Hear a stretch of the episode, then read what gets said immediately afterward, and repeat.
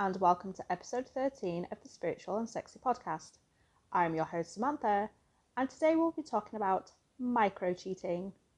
So let's get settled and have some fun. Before we get started, how about you like, follow, and share this podcast with your friends?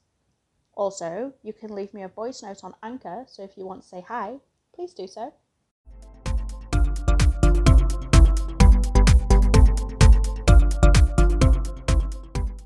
What do you class as cheating? An actual physical affair or hookup? Well, most of us think that, but what about micro cheating? What do you think is included there?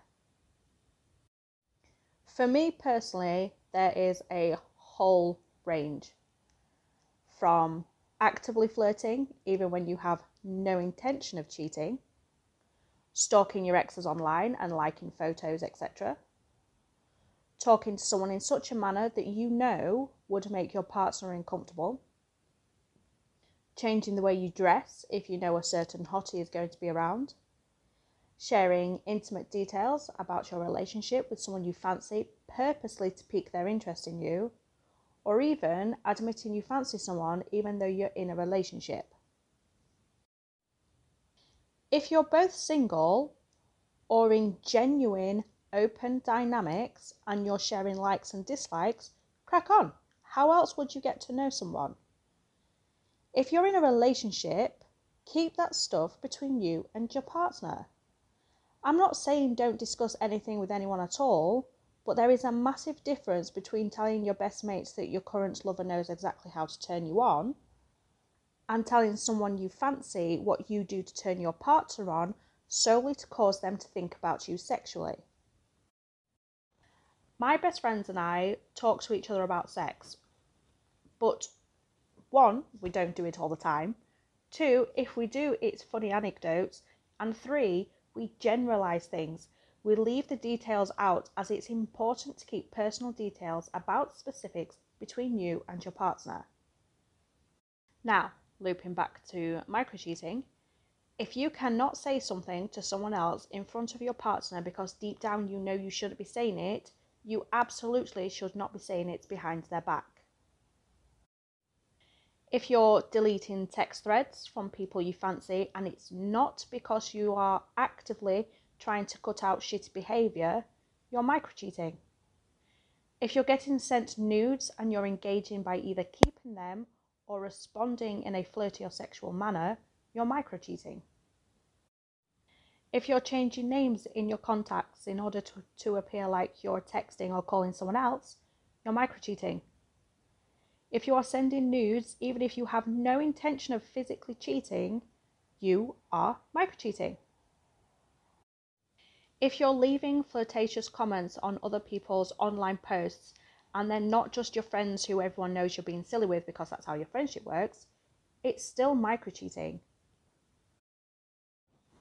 Yes, sometimes it is perfectly innocent.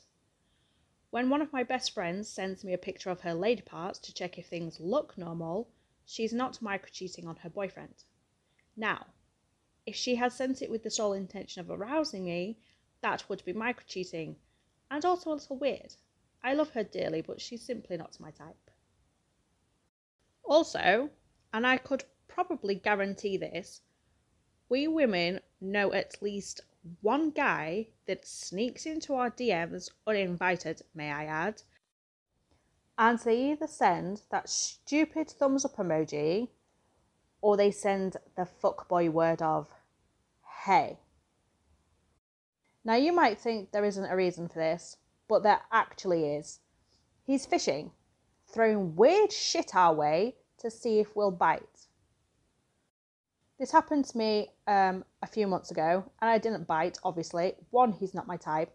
Two, he's a fucking muppet. And three, he's engaged. Now, again, you might think that it's all perfectly innocent. It might be, yes, he could be lonely. He could want to talk and not know how.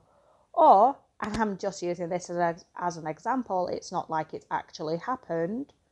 Dot, dot, dot he could be texting someone else, trying to get my phone number or Snapchat, And when that didn't work, he then made arrangements to meet her the following day. But yes, don't panic, this person gives zero fucks and informed his fiance.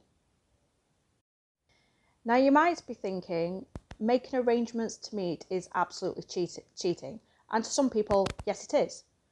And that boundary absolutely should be respected. But to me, with no emotional or physical contact, that's micro cheating until physical contact has been made. There's always that chance that your partner might wizen the fuck up, turn the fuck around, and go the fuck back home. If he doesn't, well, or she doesn't, they're wankers. Simple as. If someone is trying to cheat with you, shut that shit down by constantly bringing up their partner. I do that if necessary. I even get accused of ruining the moment. Look, dickhead, I'm not about to help you cheat. Take me out of your sexual rotation Please and thank you. If you feel it is necessary to do any of the things I've mentioned in this episode, you might want to question why you're doing them. Ask yourself would it be better to have a sit down with my partner and explain that I'm clearly not feeling fulfilled in some kind of way? And before the women cause an absolute uproar and yell at me for implying a man has to be sexually fulfilled in order not to cheat, no, no, I don't mean that. People will cheat no matter how much sex they're getting. You could be the best partner in the world in every single fucking way, but if your partner wants to cheat, they will. There is simply nothing you can do to stop it. It is up to you and your partner to make the decision that you will not stray in your relationship. If you find yourself slipping into micro cheating territory, do ask yourself why. Do you need an ego boost? Do you feel lonely? Are you bored in your relationship? Are you simply a shithead? Micro cheating leads to actual cheating. Is ruining your relationship worth a two minute ego boost? If the answer to that is no, stop it. If you answered yes, get help. And, side note, whilst I'm off on a little bit of a tangent, why do some men see having sex with someone out of their dynamic cheating, but having their dick sucked on not cheating? I'm very curious about this, and if anyone has the answer or an inkling as to why, please do share it with me. Like I said, you can leave me voice notes. So, to quickly summarise before this episode turns into a feature length film, micro cheating is wrong. Discuss with your partner or partners where the line is drawn within your relationship. And anything over that line, and you're breaking your partner's trust, and whether you're male or female, that simply makes you a fucking dick. And stop using the excuses. They get jealous over everything, they'll go psycho, or my personal favourite.